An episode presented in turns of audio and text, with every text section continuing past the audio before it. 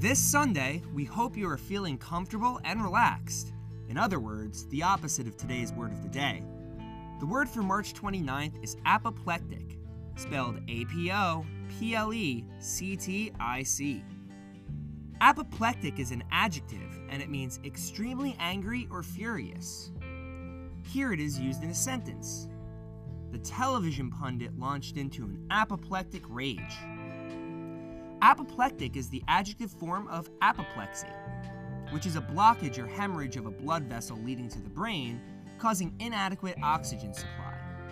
Symptoms of apoplexy can include weakness, paralysis of parts of the body, or speech difficulties. So, when apoplectic is used to mean extremely angry, it carries a physical component of being visibly worked up. Someone who is angry enough to be called apoplectic might be short of breath, tongue tied, red in the face, or maybe even sweating. Don't worry, the words are still flowing freely here at Word of the Day by Dictionary.com. Visit us for examples and more on the history of this term.